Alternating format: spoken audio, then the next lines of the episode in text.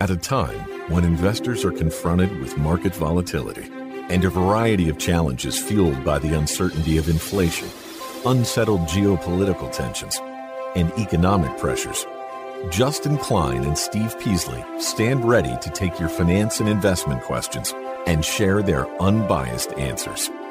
This is Invest Talk, independent thinking, shared success. Invest Talk is made possible by KPP Financial, a registered investment advisor firm serving clients throughout the United States. The clarity for your path forward starts now. This is a special Best of Caller Questions Invest Talk compilation program. Remember, the Invest Talk phone lines never close. Please call with questions. 888 99 Chart. 888 99 CHART. They will be played and answered on an upcoming Invest Talk podcast. So I encourage you to contact me with your finance and investment question, which you can do right now during our live stream program from 4 to 5 Pacific time, or you can leave a question on our Anytime Voice Bank. Either way, the number never changes. It's 888 99 chart. So let's get right to our first listener question now. Hello, big fan of the show. I just wanted to see what kind of economic reports or indicators you guys use to see what kind of a market environment we're in. Thank you. Well, that's a loaded question because there are many, many indicators that that matter, but they none of them matter in a vacuum. It's as a whole, and what you want to be looking at are more leading indicators. Now, what are leading indicators?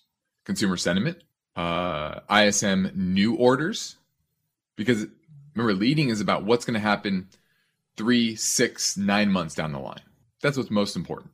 When you're looking at GDP, for example, those numbers are backwards looking. Same with jobs numbers. Now, there's some more kind of coincidental indicators. Think of unemployment, new unemployment um, claims. That's a weekly number that you can kind of get a sense of where the trend is going, and it's kind of real time. But ideally, you want to be looking at indicators that are telling you something about the future. For example, building permits.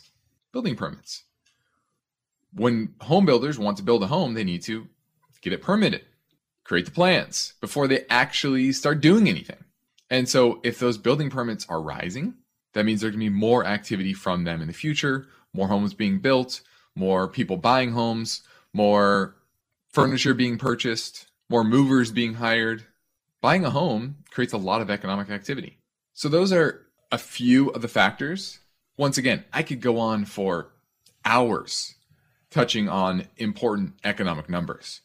But my main point here is make sure you're looking, and you can look these up. What are forward economic indicators, or excuse me, leading economic indicators? What are coincidental and what are lagging? Most people, when they're looking at, when they're talking about economic data, they're looking at things that are lagging, that are that are from a month to two months ago.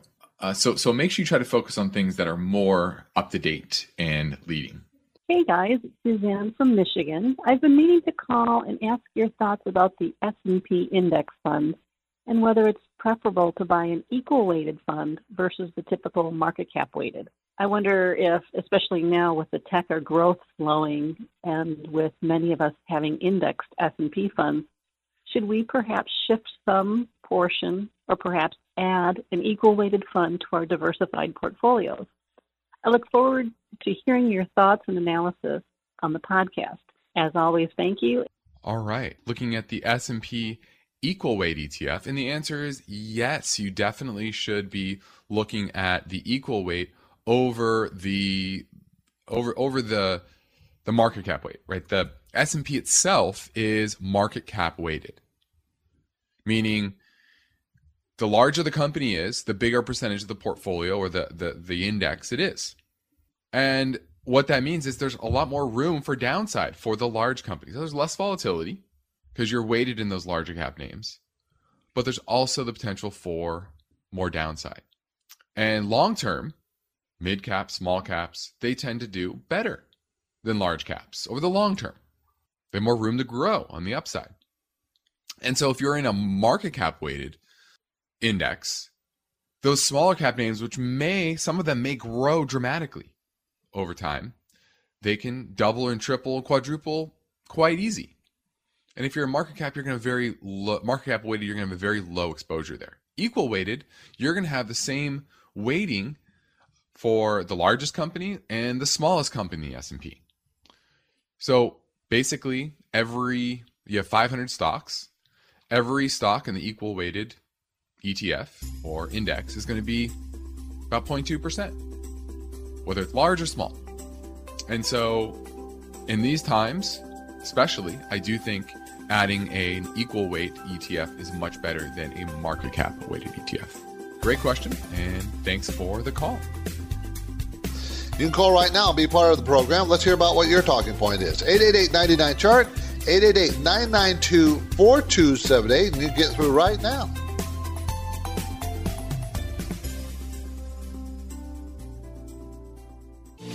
In today's world, a variety of factors are affecting the stock markets. Serious investors know building a secure financial future requires hard work and determination. That's why now, more than ever, when it comes to the planning, execution, and maintenance of your portfolio, you need InvestTalk. With total downloads nearing 50 million, each InvestTalk podcast should be one of your key financial planning and educational tools. InvestTalk is a free download and hosts Justin Klein and Steve Peasley stand ready to provide their unbiased guidance and professional analysis developed from real time data research and years of investing experience. 24 7, rain or shine, during smooth sailing or on rough weather days. The Invest Talk listener line is open and waiting for your questions. You set the agenda. Don't forget to call Invest Talk 888 99 Chart.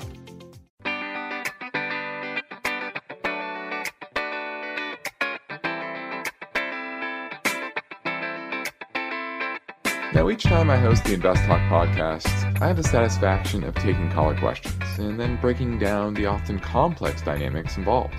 If you've never called, don't hold back. You can leave your Invest Talk questions on the 24 7 anytime listener line at 888 99 Chart.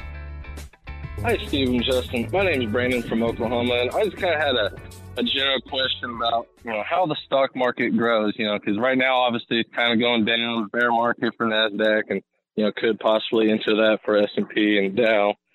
And, uh, you know, people say, you know, the stock market has an upward trajectory throughout the years, which has been proven true, but how does it keep growing? You know, people are saying, you know, by 2035, the Dow will be, you know, 100,000 points, whereas right now it's in the 30s. How does the valuations just keep growing and growing and growing? And then obviously you have people that say, well, it can't grow forever. I'm just curious, is it just people spend more money, people buy more products, there's more people with more money, and so people, you know, that drives stocks up. Just, I'm kind of curious how the overall market as a whole continues to grow, and obviously just keep investing to grow your money over a long period of time. Thank you very much. That's actually a pretty good question. And there's different dynamics that drive the growth of the stock market. First of all, you got new stocks coming aboard on all the time, IPOs, initial public offerings. At the same time, you have stocks being bought by other companies or taken private all the time too. A good example for that will be Facebook when uh, uh, Elon Musk takes it private. It will no longer be a stock on the exchange. But another way, remember, you got to remember earnings grow every year. Companies grow their earnings. That's their that's their focus. So if earnings grow every year, technically the stock price should go up every year, even though that's not true. But you also have companies who constantly buy their stocks out of the open market. They take so the shares trading in the float are going down, which drives drives earnings per share up. Stocks go up when earnings go up. That's the overall background rule you should understand. So, how do stocks go up when earnings go up? Well, that's you and me. We drive the price up. We decide. And sometimes we'll value a dollar's worth of earnings at a PE of maybe 15, and other times we may value that same dollar at a PE of 30 because maybe the sales growth is going well got to remember the stock market is dynamic and a, a healthy economic system a free economic system is dynamic meaning companies go out of business new companies take over. Uh, you should read the book creative destruction. Companies go out of business for reasons. They're destroyed and then we create new companies. And this pushes all these different things push prices and stocks up. Okay, it's it's more than just one thing; it's multiple things. Good question. Hey guys, this is uh, Dan from Seattle. Uh, you guys manage my portfolio. I just wanted to say thanks. You're doing a great job with it. But I manage my niece and nephew's Roth IRAs, and I just had a quick question. I have them in the three fund portfolio with three ETFs SCHG, SCHV, and SCHA, which is large cap growth, large cap value, and small cap stock or uh, ETFs all through Schwab. And what we do is every month we go in and we buy whichever one is down the lowest. So we've been buying lots of value over the last two years, and now we're buying lots of growth. And I know you say growth will probably underperform, but with them having such long time horizons of both 20 years old, uh, 18 and 20, is that a good strategy just to keep buying whichever one's dipping the most and not letting them get too unbalanced? But I just wanted to see what you thought of that three fund portfolio and that strategy. Thank you. Uh, frankly, there's nothing wrong with it if it's a long term outlook because there's times when value outperforms, there's times when growth outperforms, and we've been dealing with growth outperforming for a number of years. And we feel, uh, Justin and I feel that its ter- values turn. But that doesn't mean growth doesn't work. It just means that value should perform better uh, for a while. How long? We don't know. I mean, no one really knows these things, but I think a good spread that you have, and ETFs are spread out broadly into the sectors they're in. I see nothing wrong with you holding on to that. It will be fine. Why do listener questions make Invest Talk better? Which of these would you recommend? Because each caller presents fresh questions in their voice. When do I know the right time to take profits? And listeners instinctively realize that Invest Talk uniquely offers a welcome dose of investing satisfaction. I think you have a terrific show, and I've learned a whole lot. So don't forget to call Invest Talk. 888 99 chart. Hi, my name is Brandon, and uh, I just started my investing mainly Roth IRAs for me and my wife, but I also have about a $20,000 account that I'm kind of dabbling in. My question is I made a lot of gains off of the 2020 lows, and now I'm switching to more of a like three ETFs, three stocks like Microsoft, like kind of safer stocks. I have a 20 year horizon, and my question is simply, you know, since I'm, my retirement's so far out, how do I deal with the ups and downs? Like this, it's been a very volatile year, and like I believe today it's like three percent down. How do I, you know, the mindset of not looking or just, you know, just keep investing and don't worry about the today's climate necessarily. Invest for the future. Thank you. Okay, that's an excellent question because the biggest problem most people have is they let fear and greed control their decisions. And many people don't even think they're doing that, but they are doing it. When I say fear and greed, they feel what happens is that your 401k, your IRA goes down 50%. Fear sets in and they tend to sell. And this is not something I'm making up. There's been study after study proving this. Then, after the market recovers quite a bit, they tend to get back in. What are you doing? You're selling low and buying high. You're doing just the opposite of what you should do in the stock market. So, one of the solution is don't ever sell. Just stay in the market. If you're in a long-term investor, you can just stay in the market, buy indexes, and just hold on, and you'll be fine. Now, as you get closer to retirement, to retirement, you might want to be a little bit sharper by maybe, maybe spreading out into different asset classes, uh, bonds, and particularly to you know spread your risk. Okay, but it really comes down from the onset. Well, how risky do you want to be? If you want to take full stock market risk, what you do, buy an index and just stay the course. Now, if you have the ability, when the market is high, like it has been, produce some cash and then the next recession, dump all that money back in. If you can do that when the market has crashed, you will be much better off. Most people can't do it. The market's crashed. Oh my God, I can't get in the market. It's crashed. It's still crashing. How far do I? Maybe it goes down to zero. The uh, fear sets in. Now, when the market's high, everybody gets greedy. For instance, you said you had a really good return from last year. What are you doing? you probably should take some of that off the table a little bit. you know, at least a very, very least rebalance into more uh, defensive type positions, maybe maybe some commodity stocks, you know, maybe get out of your high growth positions, you know, but then you're going to have to know what know how to do you're going to have to learn how to manage your portfolio. And if you can't do that or don't have the time to do that or don't want to do that, just stay in the indexes. You'll be fine. Especially if you're in a 401k and money keeps coming in and you keep having money to invest. You know, you can just keep investing right through the crash. You want to crash because then you get to buy things on sale if you're a long term investor. Okay? You're listening to Invest Talk, everybody. I'm Steve Peasley. We want to answer your questions. Our listener line number is always ready for you 888 99 chart. Beginning our experience, we're here to answer your question.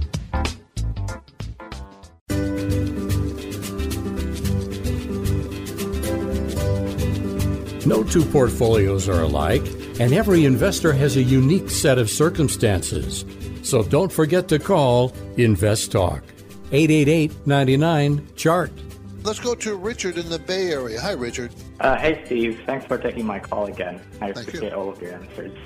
I had a question about uh, small cap companies and um, in terms of their response to a bear market. I know they start a bear market, like they, they typically go down first, and then the large cap um, value follow them. But out of a bear market, um, how does it go? Does it go same way, like large cap then small cap? You mean in the bull Um, market or- when it or- t- turns, or when it turns up? You mean? Yeah, when it when it turns around. Yeah, when Okay, it turns yeah. up. When when when we are recovering from a bear market. Yeah, does it work? they they will recover much faster. Small cap growth stocks will mu- recover much faster. They go down fast and deep, and they recover fast. Okay, so don't think that it's all a bad deal. It's just a, how can can you stomach the volatility? Because you know they could lose 50, 80 percent of the value, right? I mean, that's not uncommon. And, you know, back in 2008, they went down more than 50%. The overall market went down 50%. They went down farther than that, especially the small cap growth. And they also have trouble when interest rates are rising. That you know that we're in a rising interest rate environment. They don't like that at all because they use borrowed money to help grow their company. And that's a, that's a general statement. Okay, so just be aware. Yeah, they'll they'll bounce up fast. They will once the bottom is put in wherever that is. Once it's perceived that the Fed has is, is slowing or stopping raising rates. Once they perceive that the damage to the economy is is complete, there's no more damage to, done to the economy because of the Fed, then they'll start turning around. And just so you know, everybody, the stock market will move up before you see the evidence of the economy moving up. If we go into recession, and just the reason why I'm talking recession, we already have the first quarter we shrank 1.4%. The GDP shrank 1.4% because of high inflation. That reduces the, the, the nominal number, right? So next next quarter, we're still dealing with a high inflation. So we still that could be the second quarter in row where the GDP shrank. We're in a recession. That's the definition. Now, it might not be very painful because we have lots of jobs, but we're still in a recession. Thank you for the thank you for the call. I appreciate the question. Our Invest Talk mission is to help you make better investing decisions. To do that on your own, thumbs up or thumbs down choices based on good, solid investing principles. But we need your questions to keep us on track. 888 99 Chart or click on Contact Steve or Contact Justin on investtalk.com. Let's go to Edgar in San Diego. How you doing, Edgar? Yes, hi Justin. How are you?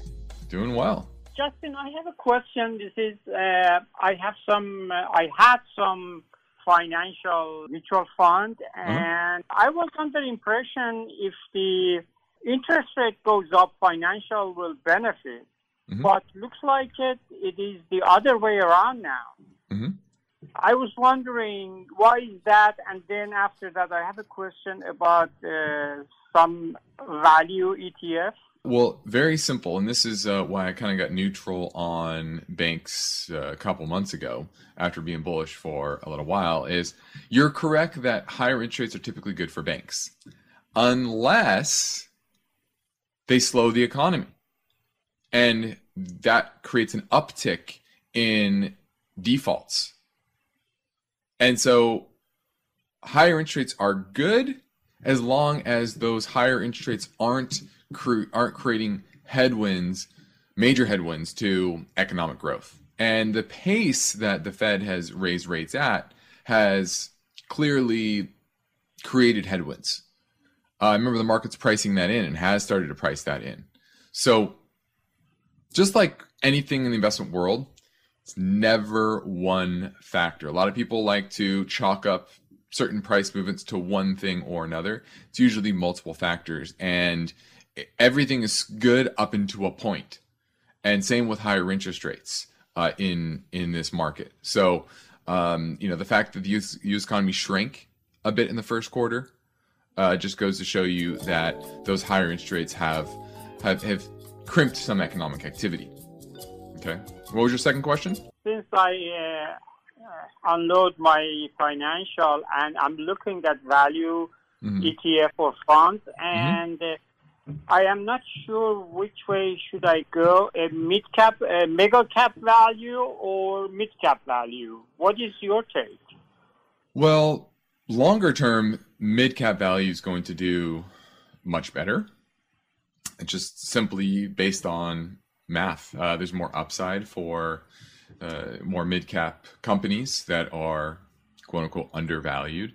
Whereas mega caps, I mean, they're mega caps. So how how cheap can they really be when they're mega cap, right? Just simply based on the total value. Not to say you can't find bargains in that space. Um, it's just much better risk versus reward in uh, the mid caps. Then long term, mid caps are simply going to outperform uh, large caps. So uh, now it depends on on your time horizon, though. In the you know short to medium term those mega caps might do a little bit better, uh, just simply because they're more blue chip and in a in a, in a rougher market. Uh, they tend to have less downside. Um, so really depends on your time horizon there. But anything beyond a couple of years, I'm, I would expect mid caps to do much much better. Thank you so much. No problem. You can call right now and be part of the program. Let's hear about what your talking point is. 888 chart 888 992 4278, and you can get through right now.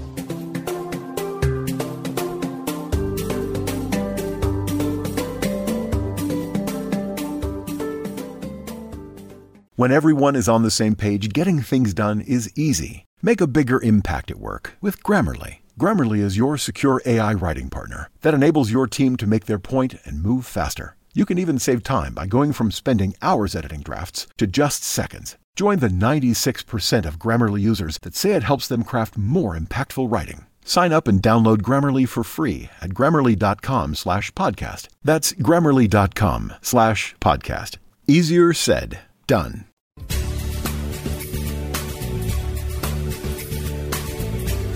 One of the most rewarding things I do each weekday is host the Invest Talk podcast. I truly enjoy helping investors, and I know that every question counts and every answer I provide will be unbiased. You, the caller, get to chart the course for each Invest Talk podcast. Call with your questions anytime, day or night, 888 99 Chart. Let's go to Nick in Hayward, talk about P ratios. Yeah, hi, Justin. Uh, I want to ask you it's a great show you have. Uh, thank you very much. How do you know when a stock is cheap enough? It's not just a PE ratio, I'm sure, no.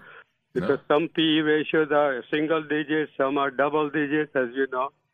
Can mm-hmm. you explain something, please? Thank you. Well, sure. Well, you're never there's never one figure. Okay anybody that says you just use one this one metric and that's all you need doesn't know what they're talking about. There's there's always multiple metrics.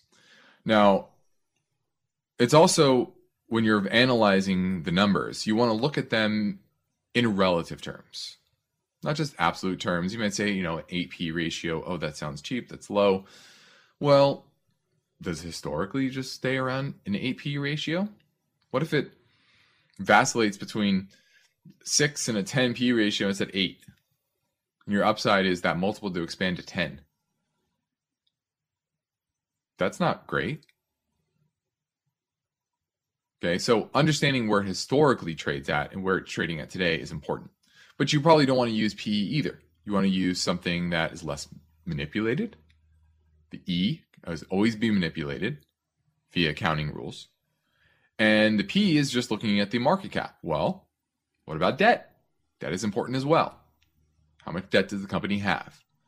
So that's why we like to look at enterprise value to cash flow, to EBITDA, things like that. Okay. I think those are better metrics that you want to use. And once again, comparing it to where it trades historically. And then versus its peers. You want to look within the industry. Similar type of companies. Are they are, are companies, you know, companies in this industry, are they typically trading at 25 times enterprise value to EBITDA? Or is it closer to 10 times? Because that's very important as well. 25 times might be cheap compared to how the industry typically trades. And you want to go through different cycles, you know, 10 plus years, looking at those figures. And then you want to look at the durability and growth of the business. Now, has their business improved recently or deteriorated? Do you have faith that their business is going to endure for the next five, ten years? Or do you see threats on the horizon? I'll give you an example Visa and MasterCard. I think they trade at pretty high premiums. Well, what has emerged over the past decade or so? Cryptocurrencies, easier ways to transfer money, Venmo, Zelle, things like that. I'm not saying MasterCard Visa haven't grown, but do they deserve the multiple? When over the last decade, you know, they didn't have as much of that threat. These are things to think about. Now, it could be wrong, but that's the way I think about whether a company should be trading at the same multiple that it had been in the past. Okay. So, once again, there's multiple factors you have to consider. I know everybody wants this magic formula. Well, guess what? There's not a magic formula for knowing exactly when things are very or not. It's looking at things in relation and then understanding the backdrop. You can see find something that's very cheap. But if hey, it's a cyclical name and the economy is slowing, it can continue to get cheaper. And so you want to line up that inflection point of the economic backdrop that starts to help the businesses, the business you're looking at, and something that is ideally a reasonable value. And that's what good quality management is about. Putting the odds in your favor. When you buy things that are very expensive, without, you know, just because you're buying bought into the story and the hopes and dreams of what the company could be, well, you get times like this where multiples come down and hey, you bought it at absurd multiples and now it's coming down to reality. Okay. So it's really about having that discipline. And if you're having trouble building that discipline, if you need to know whether your portfolio is on the right track for the economic backdrop that we're in that I talked about at the top of the show, right? The demographic changes, deglobalization, ESG, all of these things that are driving newer trends that many are not used to. Well, encourage you to reach out to myself or C. Peasley at our company KPP Financial, where we operate with the same philosophy as we do on this show, which is independent thinking and shared success. We want to bring you along in our success, and it's where we practice parallel investing, meaning we invest right alongside our clients. So if you want to take advantage of our free portfolio review assessment via telephone or go to meetings, just send us a message to investtalk.com or call our office at 800 557 5461. We'd love to help you in any way. The Invest Talk Voice Bank never closes. I have a question for you about Amazon. So your questions keep coming. Question about PE ratios. And that's okay because Steve Peasley and Justin Klein specialize in unbiased guidance. If I'm looking at a dividend company, I'm looking for consistency of earnings and dividends. Your standard daily chart typically goes back one year. Steve and Justin are fearless, so don't forget to call Invest Talk 888 99 Chart. Hi, Steve and Justin. I am calling with a question regarding real estate. I am thinking of putting a property on the market. It's in the Bay Area, and wondered the real estate agent I am looking to use. I would want him as a um, dedicated agent, but I heard their firm does dual agencies, where I guess one side represents the seller and then another person in the same firm represents the buyer. But I think the preferred way is just getting a dedicated agent for me to use and not go the hopefully not a dual agency. So wanted to see what your thoughts are and I'll be listening to the answer on your show. Thank you. Yeah, I probably wouldn't want the buyer of my property to be represented by an agent that is within the same brokerage as my agent. Too many potential conflicts there. Um, ultimately, I want my agent to be acting in my best interest. And when you have two sides, you, have the same agency uh, on both sides, you don't know what's talked about, uh, you know, in inside their walls uh, and whether that action is beneficial to you or not. Now, they have a fiduciary duty to represent you uh, as well as represent the buyer in a reasonable manner that's in the best interest of, of both of you. So I would want somebody separate, to be honest with you. So I would go, and you shouldn't have, it should be on the market, right? You should look at multiple offers have multiple people look at it. You shouldn't have a pocket listing. And it sounds kind of what you're talking about. I think pocket listings are uh, questionable in their just it's just questionable. I, I wouldn't want I want my property out there for everyone in the market to see so I can get the best price. Just say that. 888-992-4270. Let's talk to Leo in Los Gatos. I always like saying Los Gatos. That's in California. How you doing, Leo? Hi, pretty good. I have a comment. I'm a little facetious on this. Okay. When the feds print money, they call it QE. They give it a fancy name, right? Right. And when the average citizen prints money, they call it counterfeiting and put them in jail. That's exactly true. Yeah, they can do whatever they want, but you do the same thing, uh uh-uh, uh, you are going to jail. Look how much money That's the my, government's borrowing. If you borrow that kind of money, respectively, you wouldn't get there. You wouldn't be able to. Government can do anything. You got to yeah. look at the humorous side of it, I guess. Yeah. Thanks for the good program. Very Thanks, good. Leo. Thanks for listening. I appreciate it. That's funny. Yeah, the government the government can do all, anything they want, but not not you. You got to be real careful. Anyway. Do you have questions about FDIC security, mortgages, money market funds, losses to your retirement plans? Give us a call today, 888 99 Chart. Let's talk to Paul in San Francisco. He wants to talk about the market. Hi, Paul. Yes, uh, I'm in San Francisco and I listen to you around the clock and you're outstanding and I'm from Potrero Hill. And, anyway, how do you figure out what earnings will be next year? Is that possible? Okay, good question. It's always an estimate, right? It's always an estimate. Now, we download uh, software from various big houses that makes those estimates. How, how do they come up with their estimates? Well, they have quote unquote economists on board who do, does research, and some of the research is calling the companies that are going to report earnings and calling their competitors, and they figure out what the economy is going to do, and they come up with these estimates of numbers. And then we take several different corporations' estimates and combine them and get an average. That's the best you're going to do. And Paul, to be honest, is just a guess. It's Accurate. just So don't think it's accurate. Okay. Now, you'll hear me quote it all the time. Oh, they're going to make $4.82 next year. That's always an estimate. That's a guess. No one really knows. But it's pretty good.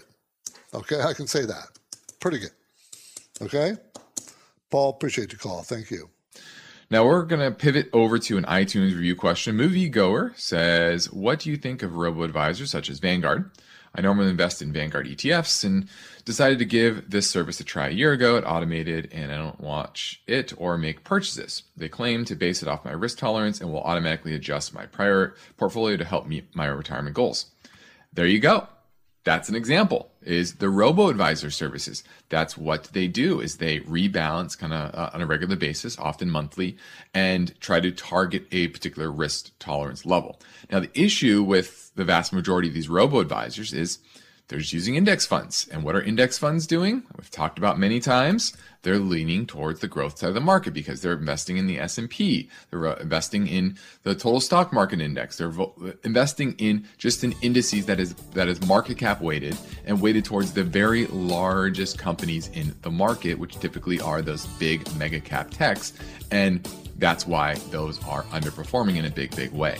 So are they better than you using indexes to do it on your own? Probably because they're going to be a little more disciplined than you are, uh, but it definitely isn't the perfect solution. Hi, Justin or Steve. This is Rick from Maryland calling. I have a really simple question, but um, I'm sure there's other listeners that probably um, would like this knowledge as well. So I've never actually sold a covered call that's that has expired in the money. So I bought Zillow when it dumped after earnings at like $33 a share bought 100 shares and instantly sold a covered call at $40. It looks like I know there's no telling what'll happen between now and June when it expires, but you know, let's just say it does expire in the money. Do I need to do anything? My broker is TD Ameritrade, or will it just settle on its own? Like, will I need to actually sell the shares to cover the expired call in the money? I'm just curious appreciate uh, your insight, and I look forward to your response. Thanks. Great call. And the simple answer is no, you don't have to do anything. If a if an option, if you hold an option, you're sorry, you're you're short an option, or you're long an option, whatever it is, and it's in the money, that is going to be assigned to you upon expiration. So you don't have to do anything. TD Ameritrade will just execute it because the other side is going to probably execute it if that's in the money. Okay. And they can do it beforehand. Remember that. Typically, it only happens kind of the week of option X, but they can do that. Now, one thing that people don't understand with cover calls is you don't need to have it called away from you, even if it's in the money. You can roll it out to a future date, meaning you buy back the call that you sold and you sell a future strike you can just simply roll it out with the same strike. You can roll it up into a different strike. You can roll it down into a lower strike. Depends on what strategy you want to create, how much income you're you're, you're trying to to create, what your view is on the particular stock. So, I think that's one big mistake that most newer investors that try to sell cover calls don't understand. They think they're tied to that call forever. Uh-uh. You can buy it back at any time. You could sell a cover call today, right now, and two seconds later, buy it back. Okay. So understand that difference. Uh, let's take a live call. Kevin from Maui, Hawaii, wants to talk about interest rates. How you doing, Steve? Good, Kevin. Good. Uh, so maybe a stupid question. I know you don't have a crystal ball, but I couldn't refinance our house before now, so I'm doing it now. I'm on application pre-approved, but I have to lock rates, and I just was curious if you have any input as to do I lock today or just wait? You know, is this is this like if I got to lock sometime in the next three or four weeks? So I, I would probably lock, best to just I just lock them in now because yeah because because the Fed's going to raise rates in the first part of May and that will and rates will start to creep up before that. So I, I would lock it in as soon as possible. I really would. Okay, and then quickly, I know I've I've been trying to get a portfolio. I'm uh, not trying. I I, tr- I missed you when I was in LA. I I got your link, so I'm going to set up a time with you. But I'm wondering about a 10, 15. We can afford the payment on a 10, 15, or 30. And Uh-huh. the rates are obviously better on an adju- a fixed 10 and then adjust after that. Uh, And longer term interest rates, if we keep this, do you, do you have any input on, on where you know you think Yeah. the cycles would I, have us in 10 I, years? I, I think rates long term are going to stay around 5%, maybe 5 to 6%. So I think you lock in the lower rate as long as you can. Appreciate the call. Now, if you have a question about a stock or an IRA, college savings plan, well, maybe buying a house, mortgages, reverse mortgages, we're here for you. 888 99 chart, 888 992 4278.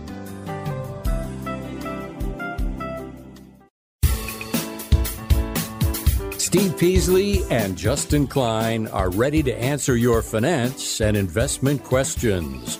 Call Invest Talk 888 99 Chart. Now we have another live call. Always glad to get those. This time we go to Richard in the Bay Area. Actually, this is Castro Valley, and he's listening on AM 1220, asking about cash. Yeah, uh, I use uh, Treasury Direct four week and eight week notes, Mhm. um, and then I have them laddered for storage of cash. Mm-hmm. You had mentioned CDs and other things that all have Mhm. you know issues. Uh, So, from a security standpoint, am, is that the wrong place to put it? Uh, what what yield are you getting on eight month CDs or eight month uh, securities? Excuse me. No, eight week, four, Or eight week, four excuse week and eight week. Yeah, uh, right around a percent, one point one. Okay.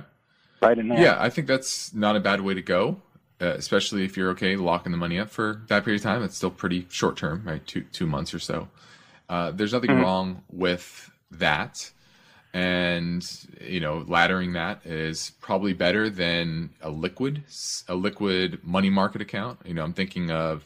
Uh, I, I know I use for my kind of short-term cash Marcus by Goldman Sachs. I think it's they just upped it to I think 60 basis points or 70 basis points, somewhere in there, which is not Mhm. as good as uh, what you're getting. Um, but obviously, I can kind of take that out uh, very easily, very quickly if I, if I need to. Uh, now, CD, lock it up longer, but you can get up to you know two and a half percent on a on a two year. Uh, so that's not a bad way to go either. Uh, it just depends on your your time horizon, but that Treasury Direct and that those four four week and eight week uh, notes, that's not a bad way to go if you are uh, you know trying to get you know some yield off of that very very short term cash that you have. Thanks for the call. Got a question for Steve or Justin? You're the best person to ask it at 888 99 Chart. Now's the best time. Let's go to Ken in Texas who wants to talk about corporate bonds. Yeah, Justin, um, you know, I've always heard that you're supposed to allocate according to your age, like subtract your age from, uh, um, you know, 100, and then have, like, with me, 70 years old, 70% bonds and 30% equities. Is is that what kind of credence do you give that? And I also have one other question.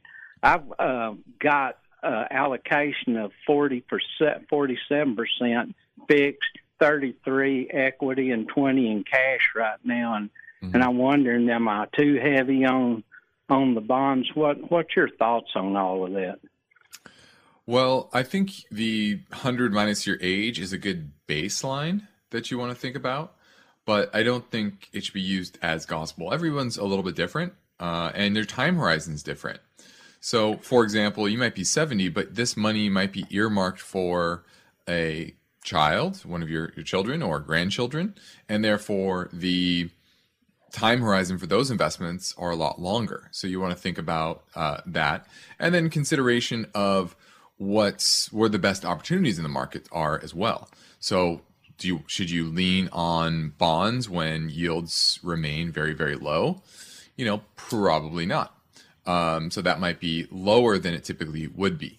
Uh, also, consideration of your income needs uh, is having that mix and that income level uh, sufficient to live on.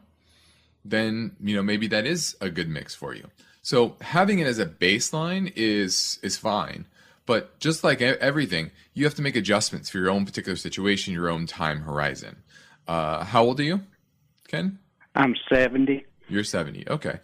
So yeah, and what I'm looking at, pardon me, but what I'm looking at is on the bonds. I mean, I can get four and five percent fixed on it, and my and right now we spend what we uh, take in. We're balanced on our Mhm. income expenses, Mhm. and so I, you know, if I can put it in bonds that mature in 25 or 26 and get my my uh, money back on it, then that's kind of where I've been looking on the bond end of it. Yeah, I think that's that's a good idea. We're we're definitely finding uh, fixed income opportunities in the corporate bond space now up to five and a half percent, six percent sometimes, and uh, going out just a few, you know, three, four, five years. And I think that is this is a much better time to be buying bonds than it was over the past few years. Now, is it fantastic yields? No, but definitely relative. It's it's getting a lot better. Um, um, but yeah, I mean, if you can find those yields five six percent, and then you can uh, have confidence they're going to stay in business over the next uh, four or five years, then that's a good place to be. If uh, especially if you're uh, reliant on that income. So uh, you have some cash, but you probably want to put some of that cash to work right now uh, in the corporate bond space. Okay. All right, my friend. Thank you. God bless problem. y'all. I appreciate you. Thanks for the call, Ken. Thank you. Invest Talk is a trademark of KPP Financial. Because of the nature of the interactive dialogue inherent in the format of this program, it's important for the listener to understand that not all comments made will apply to them. Specifically, nothing said shall be taken to be investment advice, or shall statements on this program be considered an offer to buy or sell security. Because such advice is rendered solely on an individual basis and at times will require that the investor review a prospectus before investing. Invest Talk is a copyrighted program of Klein, Pavlis, and Peasley Financial, a registered investment advisor firm which retains all rights. For more information regarding KPP's investment advisors, call 1 800 557 5461.